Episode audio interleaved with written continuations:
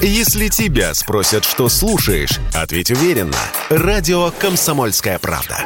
Ведь Радио КП – это самая топовая информация о потребительском рынке, инвестициях и экономических трендах.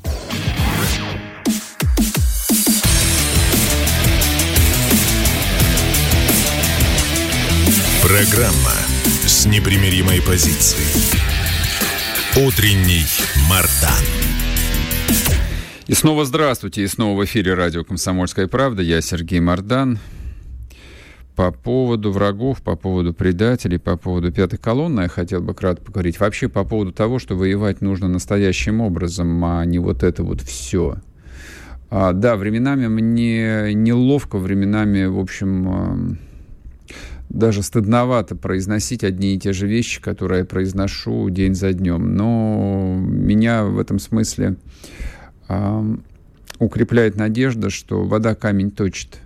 И я не один, и много моих коллег об этом говорят открыто каждый день, и не только журналистов об этом говорят. И вот если, знаете, так вот ретроспективно посмотреть, с чего все начиналось, посмотреть сюжет конца февраля, начала марта вот это вот все, типа национальные батальоны и добрые украинские военнослужащие, которых надо щадить и не удары по расположениям украинской армии, ну и много чего.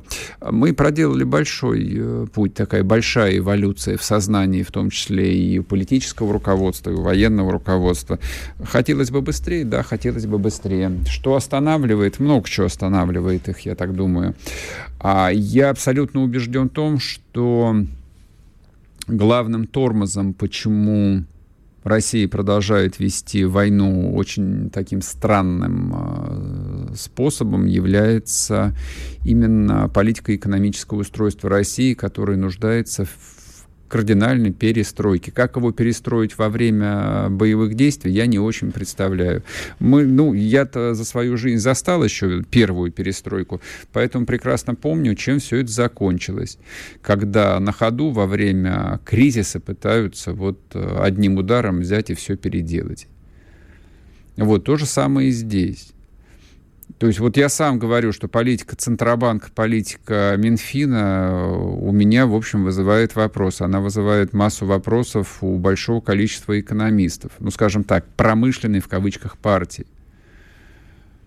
Но, с другой стороны, тоже ведь понятно, что Путин э, смотрит на реальные результаты вот он смотрит на устойчивость финансовой системы в условиях очередного тяжелейшего кризиса, действительно беспрецедентных санкций, и говорит, ну, ребят, оно работает. То есть финансовая система России не просто устояла, а она стабильна. Хотя, а, то есть давление такого масштаба, что которые, в общем, ну, мало кто, я даже не знаю, кто смог бы вынести вот такой тяжести удар. Вот, собственно, его логика. Такая абсолютно рациональная логика взрослого человека, ответственного человека, настоящего политика. Вот, это к вопросу промышленной политики. Но при всем при том, вот Россия, которая, ну вот э, у нас же идеологии нет, вроде бы как официальная идеология есть, но на самом деле она есть. Вот эта вот идеология, она витает в воздухе, она пронизывает э, вот каждый кирпич зданий там на Старой площади какой-нибудь или где там в Москва-Сити где-то тоже министерство находится. Вот эта идеология, она пронизывает все. Идеология заключается в следующем. Россия является частью глобального мира. Ну, глобального мира, причем э, а, не в китайском, не в индийском, смысле, не в бразильском, а в американо-европейском смысле. Вот частью какого мира себя а, российские элиты продолжают ощущать. На роль, в роли младших братьев? Да, да. Но это, по крайней мере, привычно. И как отказаться от этой роли, они не понимают, да и не хотят они этого понимать. И не хотят они об этом говорить. Не хотят они этого понимать. Добром это не кончится абсолютно. Это все равно кончится тяжелым кризисом. И люди, которые, продевают, люди, которые стоят на пути истории, их снесет, от них ничего не останется. Но пока оно так. И пока можно, в общем, задавать риторические вопросы, а почему так? Но ответов на них не будет. Пока все аккуратненько, пока все понарошку, пока все в виде имитации чистой воды. Ну вот смотрите, например. А в Госдуму поступила президентская поправка к принятому в первом чтении законопроекту о гражданстве, согласно которой могут лишить приобретенного гражданства за дискредитацию русской армии и фейки о вооруженных силах Российской Федерации. Поправка дополняет список преступлений, которые указаны в 24 статье законопроекта, за которые могут лишить приобретенного гражданства. И это что? И это все? И вы правда считаете, что вот подобного рода изменения в законодательстве, они отражают реалии военного времени? Мне кажется, это вот такой максимально яркий пример неадекватности нашей законодательной власти – вот это, несмотря на то, что поправки внесены из администрации президента, ну это же не сам Путин их писал, вы же понимаете, но это вопрос к законодателям, к депутатам.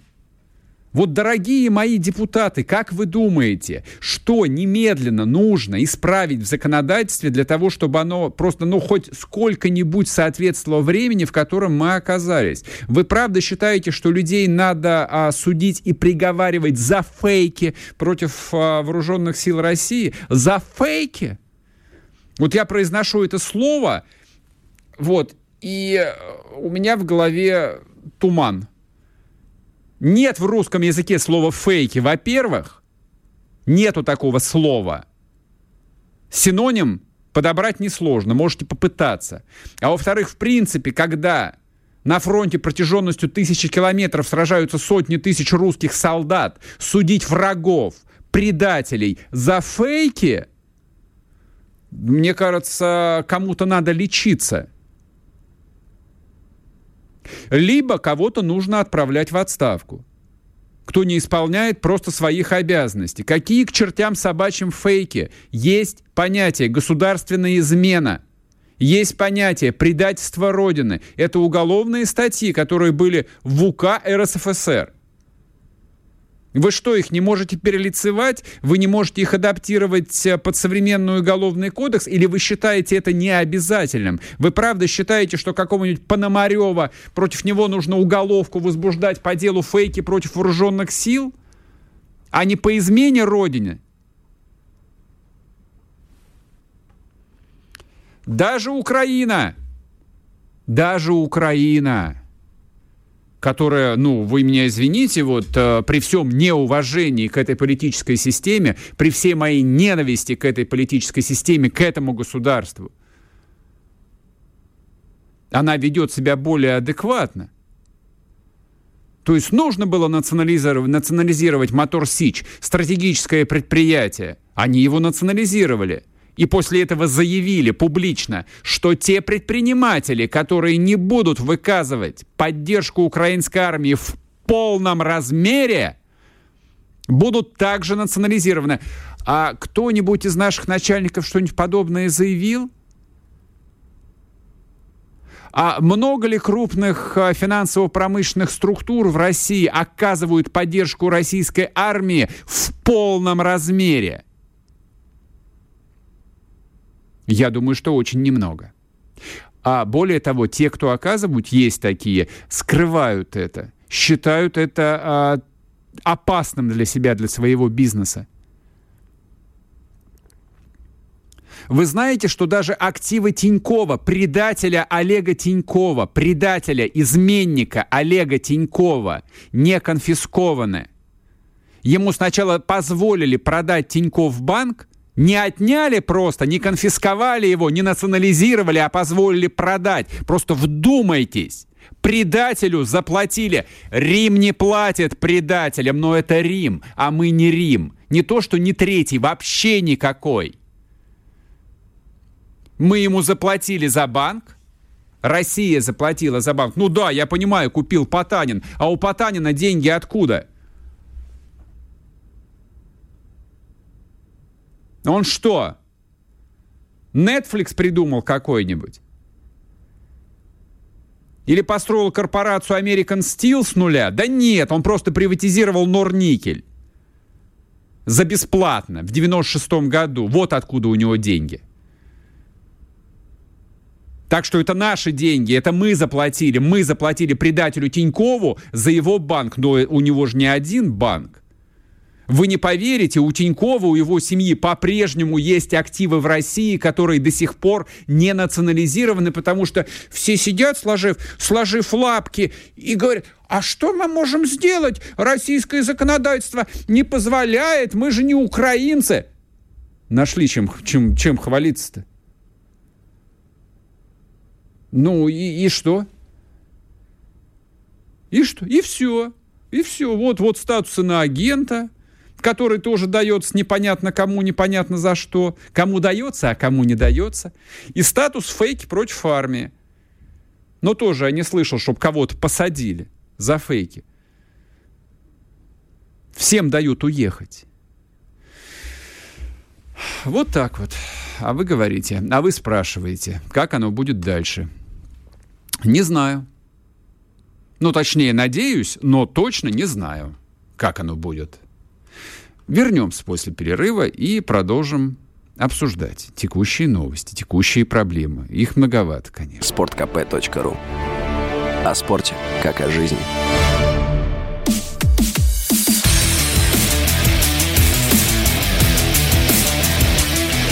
Программа с непримиримой позицией. Утренний Мардан. И снова здравствуйте, и снова в эфире радио «Комсомольская правда». Я Сергей Мардан. Идет трансляция на YouTube-канале «Мардан Лайв». Идет трансляция в Телеграм-канале Мардан, и там же идет голосование. У нас сегодня, часто у нас такое в понедельник, минутка демократии. Голосуем мы а, вот по какому поводу было опубликовано вчера жуткое совершенно видео, на котором а, казнят а, предателя, человек по фамилии Нужен. Он завербовался в ЧВК «Вагнер», перешел на сторону врага, давал там активное интервью, значит, разоблачал все и говорил, что он всегда хотел уйти в сторону Украины и бороться с Путиным. Ну вот, поборолся он с Путиным таким незамысловатым образом, получил посмертную славу, да, ударом кувалды по голове. Но это если ролик э, истинный, но мы не обсуждаем истинность, не истинность, мы говорим о том, что а как же быть-то вот э, с предателями, которые переходят на сторону врага? Их надо казнить, учитывая, что в российском УК нету смертной казни. Три варианта ответа. Переходите, проголосуйте. Да, нет, не знаю. Кстати, а, Евгений Викторович Пригожин а, написал на запрос, а, что он думает по поводу этого сюжета. Он тоже не стал комментировать, правда, неправда, но он сказал вещь очевидную. Вот то, что, то, что и Михаил Нафриенко сказал, и то, что и я в самом начале сказал. Собаки — собачья смерть. Врагам и изменникам Родины нет и не будет пощады. Вот я считаю так. А вы имеете редкую возможность отдать свой голос, обозначить позицию. Так, сколько у нас? Почти 17 тысяч человек проголосовало.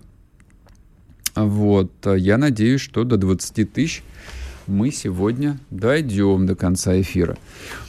А давайте коротко я еще, наверное, все же скажу про Турцию. А, не то чтобы люблю я вот э, лишний раз обсуждать внешнюю политику, но не будем обманывать себя. Россия находится, конечно, не в полной изоляции, но в серьезной изоляции. То есть от западного мира мы отключены. Вот кто бы вам что ни говорил, а таких э, утешителей по-прежнему достаточно много, и много всяких клоунов, которые по-прежнему говорят, да типа сейчас, значит, они замерзнут и сами к нам на коленках приползут, а сейчас вот Европу там захлестнут народные возмущения, и они опять-таки к нам на коленках приползут. А, я вам скажу так, а, ну, любой человек, который а, знаком с европейской историей,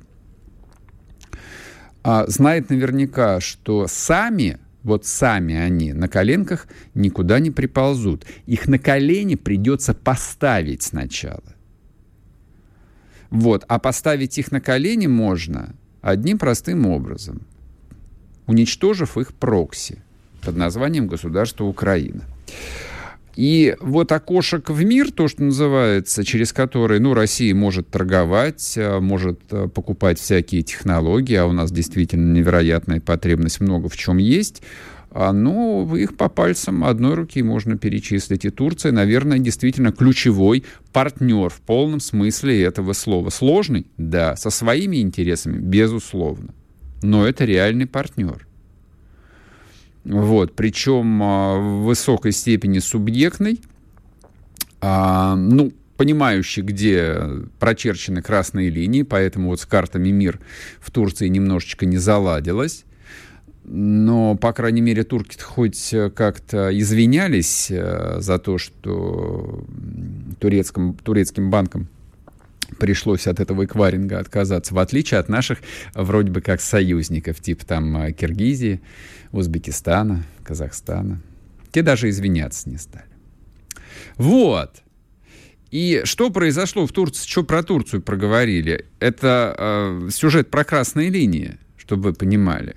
Вот ровно в тот момент, когда тут стало казаться, что Турция прям действительно становится самостоятельно независимой державой, в Стамбуле на главной туристической улице происходит террористический акт. Несколько лет не было террористических актов, ну, громких, больших, по крайней мере, в Турции. Случайность? Да что-то как-то вот э, не кажется мне это случайностью, откровенно говоря. Вообще не кажется. И очень странно все это произошло, и, скажем так, масштаб потерь, вот как не жутко это произносить, ну, не таков, как это принято, ну, скажем, на Ближнем Востоке. Ну, на Большом Ближнем Востоке. Вот если вы посмотрите на масштаб э, вот потерь, которые сопровождают террористические акты, не знаю, в том же Ираке, допустим, или в Иране стрельба была недавно в мечети. Там счет идет на десятки людей. Здесь погибло 6 человек. А, то есть масштаб, судя по всему, изначально был достаточно ограничен. Террористический акт был демонстративным. Мне кажется, террористический акт был а, предупреждением для Эрдогана, чтобы он, в общем, место свое знал. Потому что когда Эрдогана совсем а, решили прищучить несколько лет назад, в каком это было, в 15 году или в 16 военный, попытка военного переворота. А там ведь все было нарядно, там с вертолетами, с автоматчиками, в огнях и цветах, все как э, в Азии любят и умеют. Что тоже оно само собой возникло. Тоже там никто не участвовал. То есть там ни англичан не было, ни американцев, которые укрыли этого Гюлена, главного идеолога оппозиционеров. Мне кажется, нет. Но и вот эта вот, э, скажем так, э, необъявленная война, холодная война, которая существует э, между западным миром и странами бывшего третьего мира, которые ну, пытаются обрести хоть сколько-нибудь э, субъектности и независимости, мне кажется, это вот главное, что и является точкой соприкосновения и совпадением стратегических интересов между Россией и Турцией. Совсем а, не то, что турки во всем а, ищут свою выгоду, там так называемый бакшиш, я это словечко помню еще, там, с какого, не помню, с 90-го года, когда я первый раз поехал в Турцию, выучил словечко «бакшиш». Да, оно у них в ходу было тогда. А турки за 30 лет стали совершенно другой страной, с большими амбициями, с развитой промышленностью. То есть у турок надо учиться, учиться и учиться каждый день. Каждый день как они умеют отстаивать свои интересы, как они умеют хотя бы формулировать свои интересы. Но и на том же примере Турции, а, мне кажется, нужно учиться еще и другому, что красные линии, про которые так любит толковать наш МИД, мы про него сегодня еще тоже поговорим, а, они ведь есть на самом деле, но только мы про них говорим – а вот если они э, большой вопрос. А западный мир про них не говорит, американцы про них не говорят, англичане про них не говорят. То есть, когда им кажется, что партнер, вассал, ну, участник вот этой глобальной экономики просто переходит некую действительно непозволительную грань, по нему немедленно наносится удар – немедленно наносится сокрушительный удар. Если надо сокрушительный, если не надо, если как бы есть поле для маневра, предупреждающий. Вот по Турции вчера нанесли предупреждающий удар. Такой легкий удар в печень, чтобы Эрдоган не зарывался, чтобы Эрдоган понял, какие ставки в этой игре – Что, газовый хаб с Россией? Серьезно?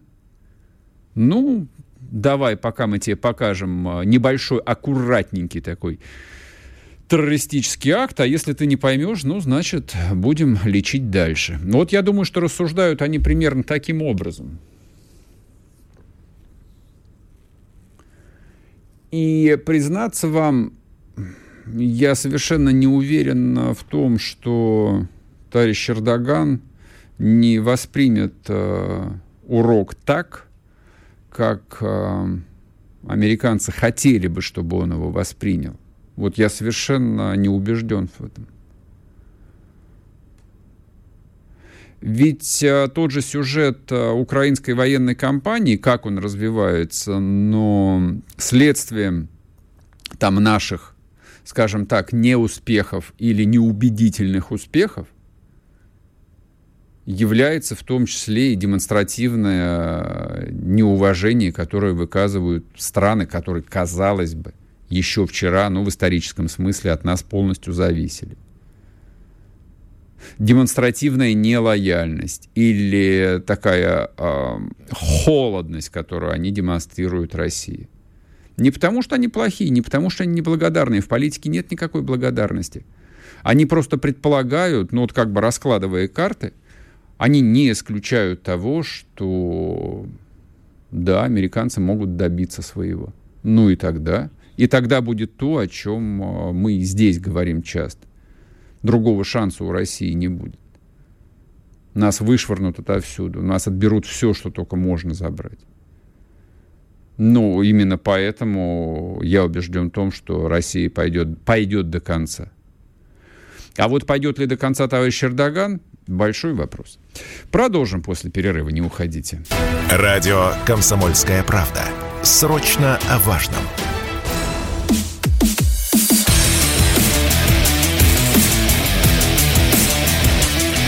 Программа с непримиримой позицией. Утренний Мардан.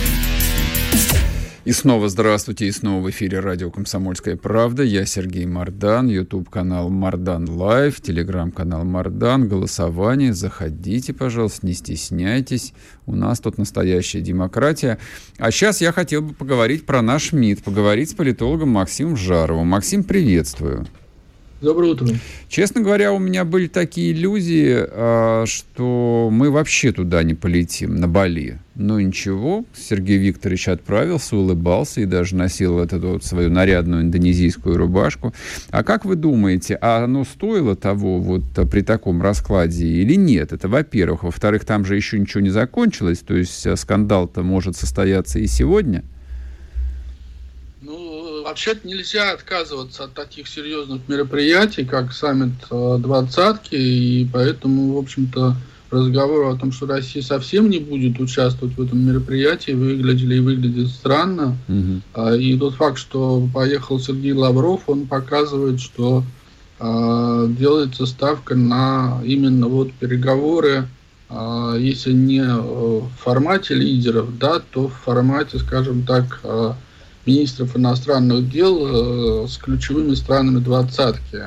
А, соответственно, ключевая сегодня встреча на саммите двадцатки – это переговоры двухсторонние между а, Джо Байденом и председателем КНР Си Цзиньпинем. Вот. От этой встречи очень, много, очень многое зависит, и в том числе для, собственно, России, для решения украинского конфликта, для решения тайваньского вопроса, для решения иранского вопроса, для решения северокорейского вопроса. И что вы думаете? Вот какой сценарий э, разговора может быть? Какие будут последствия? На что сделаете ставку?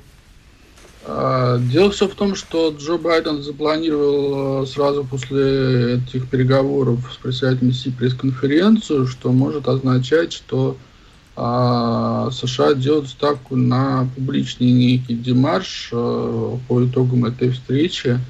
А, как можно понять, речь идет, наверное, о том, что по тайваньскому вопросу американцы попытаются заручиться согласием председателя Си на исключение из правила одного Китая, которое сейчас действует э, в отношениях э, значит, э, между двумя этими странами, да, вот, то есть э, те как бы наезды, скажем так, и в прямом и фигуральном смысле американских законодателей на Тайвань, они вызывали у Китая э, реакцию возмущения, да, проводились а, и как дипломатические, так и военные демарши. И, соответственно, американцы хотят э, легализовать эти демарши, вот как следует из реакции Китая, который, в общем-то, пропустил, можно сказать, удар, да, и понадеялся на то, что это все как-то будет закончено. Американцы, я так понимаю, будут давить по этому вопросу.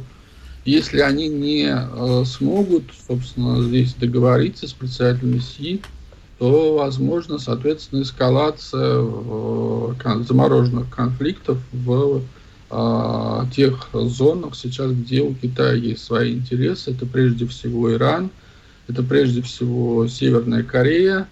А, и я думаю, что во вторую очередь будет обсуждаться Украина, где, а, собственно, американцы надеются Э, каким-то образом э, разрубить э, ту поддержку, которую Китай оказывает России, неформальную поддержку, да, поддержку в основном дипломатического характера и достаточно дистанцированную поддержку, но тем не менее этот вопрос является главным, и если здесь представитель Си каким-то образом скорректирует свою позицию, то американцы – Э, на этой пресс-конференции Байдена не замедлит нам об этом сообщить.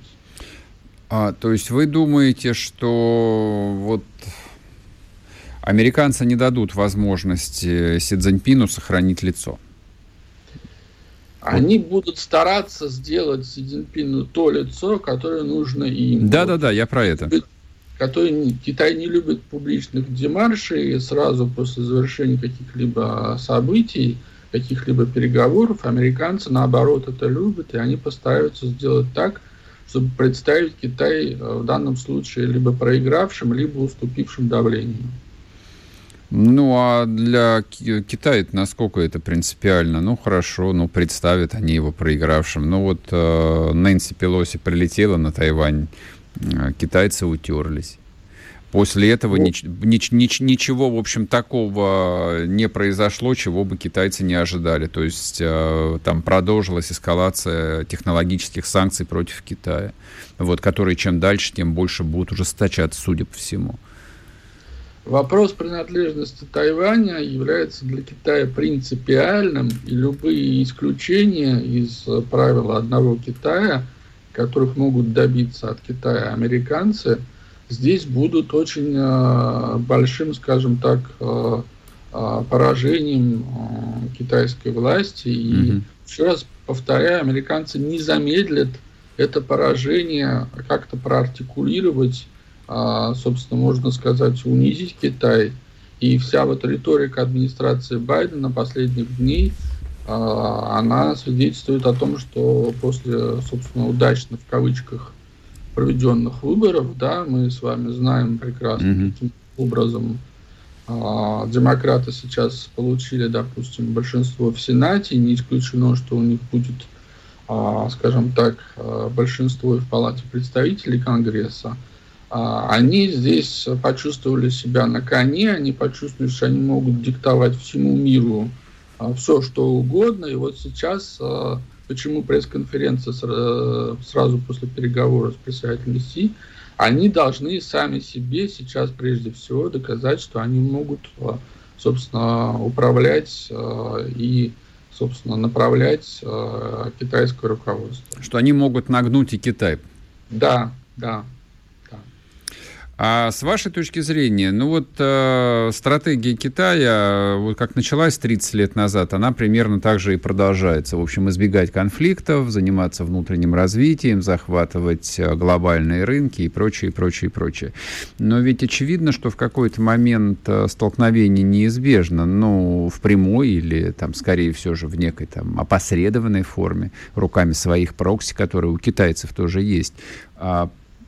Как вы думаете, вот вероятность этого нулевая или нет, что Пекин после съезда Компартии, ну, в общем, слегка так откорректирует силовую составляющую своей внешней политики? Ну, Китай тоже любит демонстративные некие ходы. Чаще всего они носят обманный характер, показывающий, что Китай силен или слаб не в том месте, собственно, в котором он реально силен или слаб. Угу. Нам на 20-м съезде КПК продемонстрировали разгром внутрипартийной прозападной оппозиции, да, вот, собственно, а, товарища Ху Цзиньтао вывели под руки, да, демонстративный абсолютный ход. И по тому, как сегодня Си Цзиньпинь будет э, вести себя на переговорах с Джо Байденом, можно будет понять, а, то в действительности ли это прозападная позиция внутрипартийная разгромлена. А, соответственно, Китай тоже э, должен будет после демарша Джо Байдена, э, после этих переговоров, тоже должен будет как-то понять, какими он считает э, итоги переговоров с США. Я думаю, что здесь демарш будет тоже в сторону Америки сделан, но не прямой, и мы можем, наверное, здесь э, увидеть это в а, той или иной корректировке позиции Китая а, как по украинскому конфликту, а, как по ситуации с Северной Кореей, с ее ядерной программой, потому что Северная Корея находится, скажем так, в зоне, ближней зоне влияния Китая. Китай очень серьезно тоже а, задействован в а, северокорейском конфликте. И здесь может тоже быть продемонстрирован некий, собственно, демарш по корректировке своей позиции в сторону ее ужесточения. Что касается Украины, я не думаю, что Китай сразу же, если действительно позиция Китая будет сегодня на переговорах с Байденом скорректирована, я думаю, что Китай как-то сразу об этом даст понять. Это будет тоже а, заметно не сразу и, а, думаю, будет заметно исключительно по а, корректировке, очень мягкой корректировке риторики, допустим, главы китайского министерства иностранных дел и по усилиям Китая, собственно, по запуску, по перезапуску переговорного трека по Украине. Понял, спасибо большое. Политолог Максим Жаров был с нами. Кратко вот объяснил нам, что происходит на этом а, сказочном Бали на который Путин, естественно, не полетел. Ну, в общем, было бы странно, если бы он полетел. Я даже не знаю, есть такие люди, которые рассматривали эту вероятность? Мне кажется, нет. Но только совсем фантазеры. Вот, это, в общем, как минимум было небезопасно просто небезопасно. Никто не смог прогарантировать безопасность самолета с российским президентом. Вот. Но то, что полетел э, Лавров, ну, не знаю. Я думаю, что, по крайней мере, чтобы посмотреть, что там будет э, на выходе. Вот на этой самой ответственной встрече, которая состоится сегодня между Байденом и Си Цзиньпином. Обидно ведь звучит? Да, обидно. Вот две сверхдержавы сегодня будут разговаривать, в том числе и про нас. Продолжим после перерыва. Не уходите. Радио «Комсомольская правда». Никаких фейков, только правда.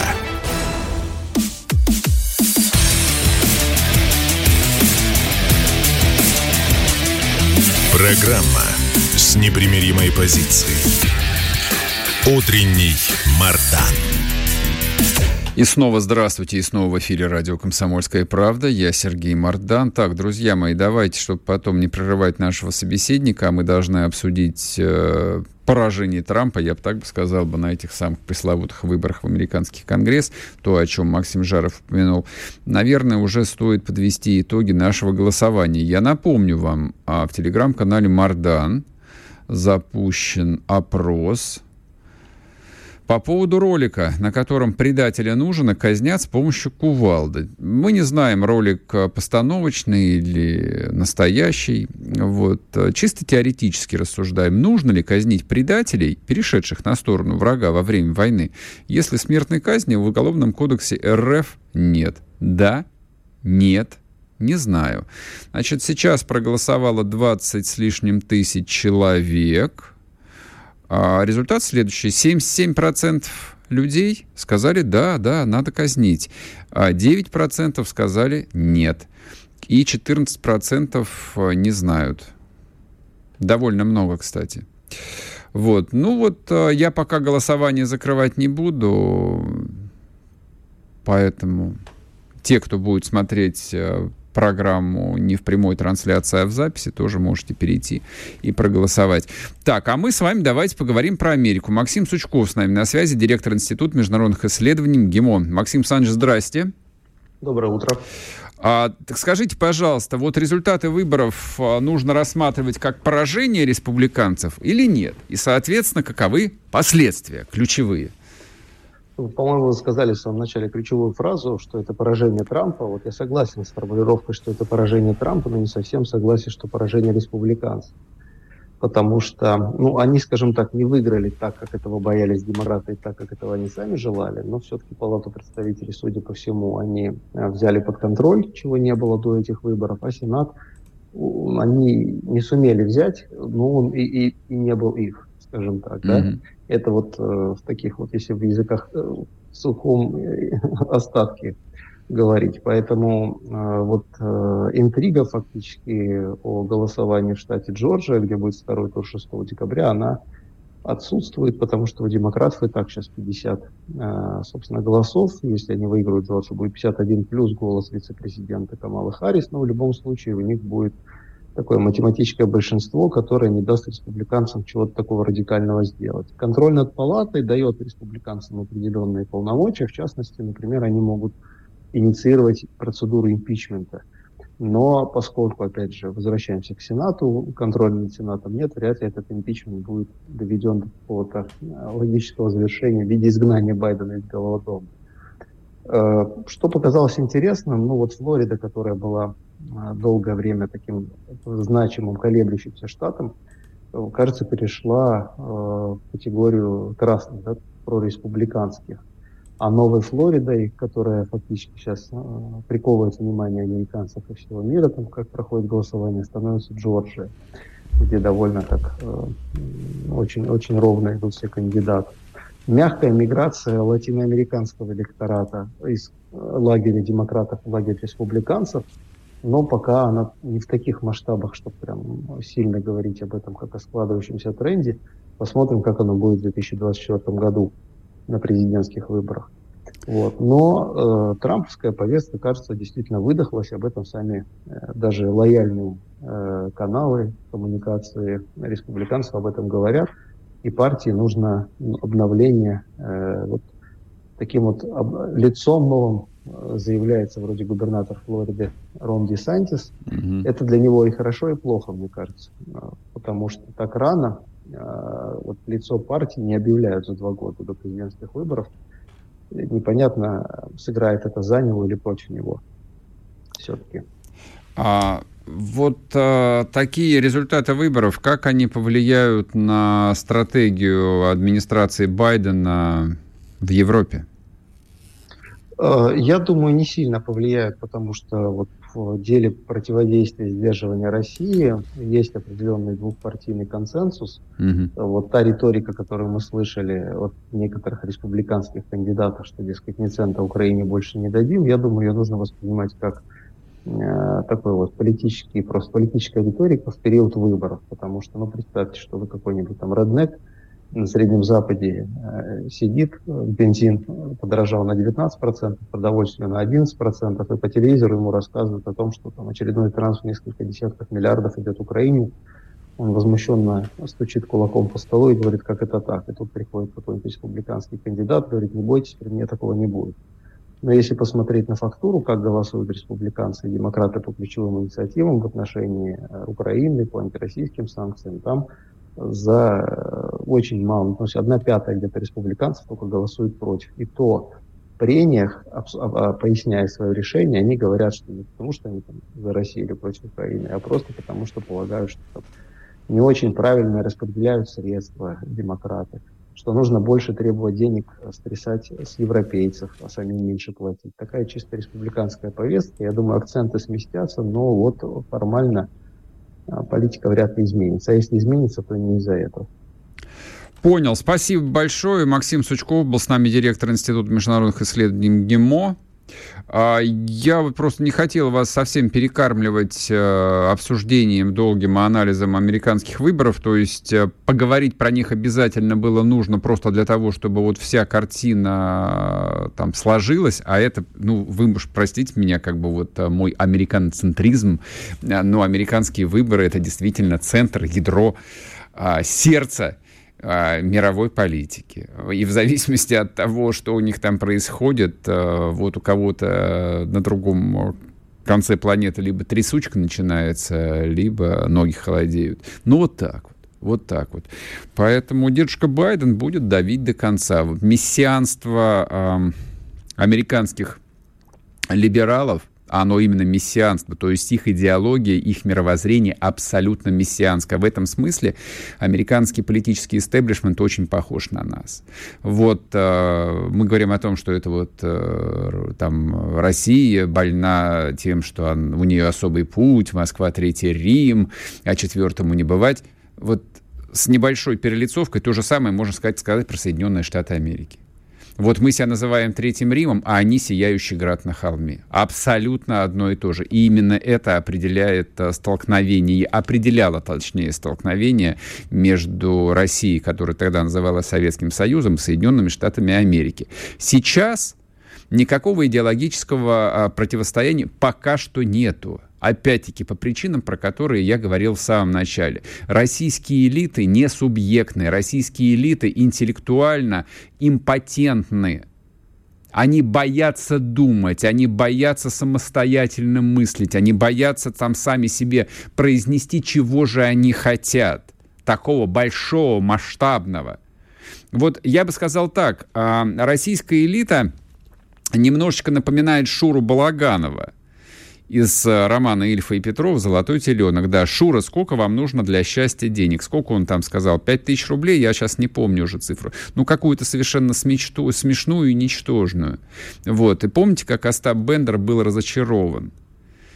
И вот тут а, еще я хочу процитировать тоже один из моих любимейших фильмов, 85 или 86 -го года, фильм Карен Шахназарова «Курьер» а, там герой спрашивает э, Федор Дунаевский, э, Бадин, а ты, чё, ты о чем мечтаешь? Он говорит, куртку надо зимнюю купить. И он снимает себе вот это вот импортное нарядное пальто, отдает ему. Бадин, мечтать нужно о чем-то великом. Вот российская элита мечтает о зимней куртке по-прежнему. Вот за 30 лет, по идее, не должны были нажраться уже, удовлетворить все свои скотские желания – и мечтать о чем-нибудь другом, там, остаться в истории, там, освоить Арктику, разгромить всех врагов. Не знаю, ну вот я не знаю. Они по-прежнему мечтают о том, чтобы жрать. Ну, метафор, в метафоричном смысле, конечно, жрать, но вот, э, в принципе, так. Поэтому никакого идеологического столкновения у нас с Соединенными Штатами по-прежнему нету.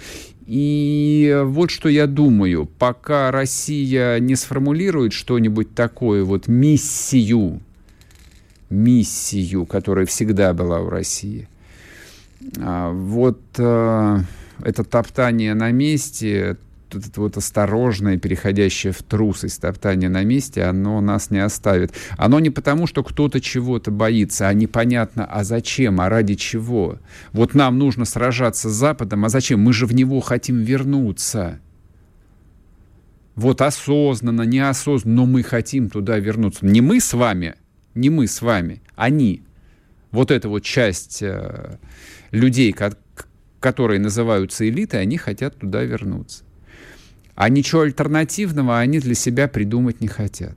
Они не хотят строить в тайге голубые города, они не хотят э, сделать из Владивостока Сингапур, они не хотят построить э, там вторую, третью ветку БАМа, и чтобы колонизовать Сибирь и север Китая. Вот таких масштабных целей нету, гигантских, невыполнимых. Вот почему образ Советского Союза остается настолько восхитительным и привлекает такое количество людей, несмотря на вот множество оговорок, которые каждый может сказать. Вот так вот. Ну, ничего, ничего, жизнь продолжается. Вот. Будем смотреть, как эта жизнь будет меняться, и мы вместе с ней. На сегодня у меня все. Я вас сердечно обнимаю. Услышимся завтра в то же самое время. Радио «Комсомольская правда». Срочно о важном.